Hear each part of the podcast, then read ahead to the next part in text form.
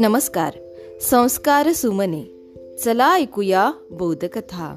या उपक्रमामध्ये मी विद्या गवई नरवाडे आपल्या सर्वांचे पुन्हा एकदा हार्दिक स्वागत करते. बालमित्रांनो आपण ऐकत आहोत अंतराळवीर कल्पना चावला यांची कथा. कथेचा आजचा पुढील भाग भाग क्रमांक चौथा. चला तर मग ऐकूया. जीन पियरे हॅरिसन नावाचा फ्रेंच गृहस्थ विमान चालवण्याचे प्रशिक्षण देण्याचा व्यवसाय अमेरिकेत करत होता. कल्पना त्याच्याकडे विमान चालवायला शिकू लागली. विमानाचे थरारक खेळ करायला ती शिकली. तसेच पाण्यातील स्कुबा डा ड्रायव्हिंग हा प्रकारही शिकली.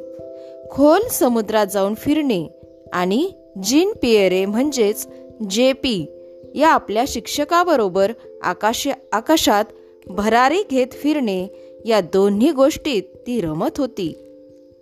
या फ्रेंच जे पी बरोबरच तिने पुढे विवाह केला आणि अमेरिकेचे नागरिकत्व मिळवले.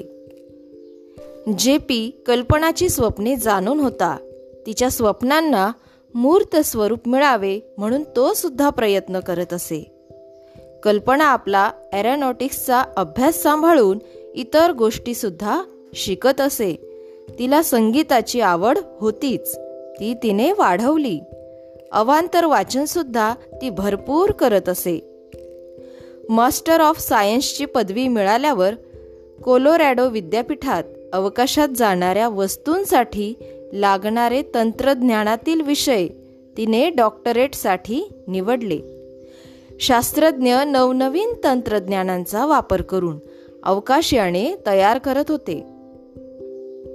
त्यांनी Columbia Challenger Discovery Atlantis Endeavour अशी पाच अवकाशयाने तयार केली. त्यातील चॅलेंजर हे अवकाशयान उड्डाण केल्याबरोबर जळून गेले.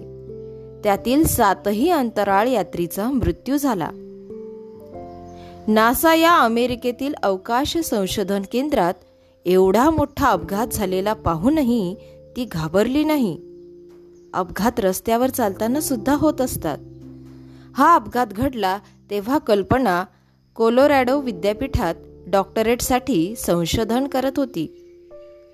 नासा या संस्थेतला हा पहिला मोठा अपघात होता. विज्ञान आणि तंत्रज्ञानावर तिचा पूर्ण विश्वास होता. त्यामुळे ती आपले काम मन लावून करीत राहिली. टेक्सास सोडून ती बोल्डर या गावी राहायला गेली.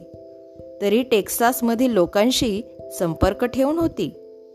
विमान उड्डाणात तिने वेगवेगळे प्रकार हाताळून त्यात प्रावीण्य मिळवले. डॉक्टरेटच्या निमित्ताने विमानाचे तंत्रज्ञान ती शिकली. वेगवेगळ्या शास्त्रीय नियतकालिकातून ती संशोधनपर लेख लिहित होती. एरोस्पेस तंत्रज्ञानावर भरणाऱ्या परिषदांमध्ये व्याख्यान देण्याइतका तिचा त्या क्षेत्रात अभ्यास होता. विमान उड्डाणाचा परवाना तिला मिळाला होता.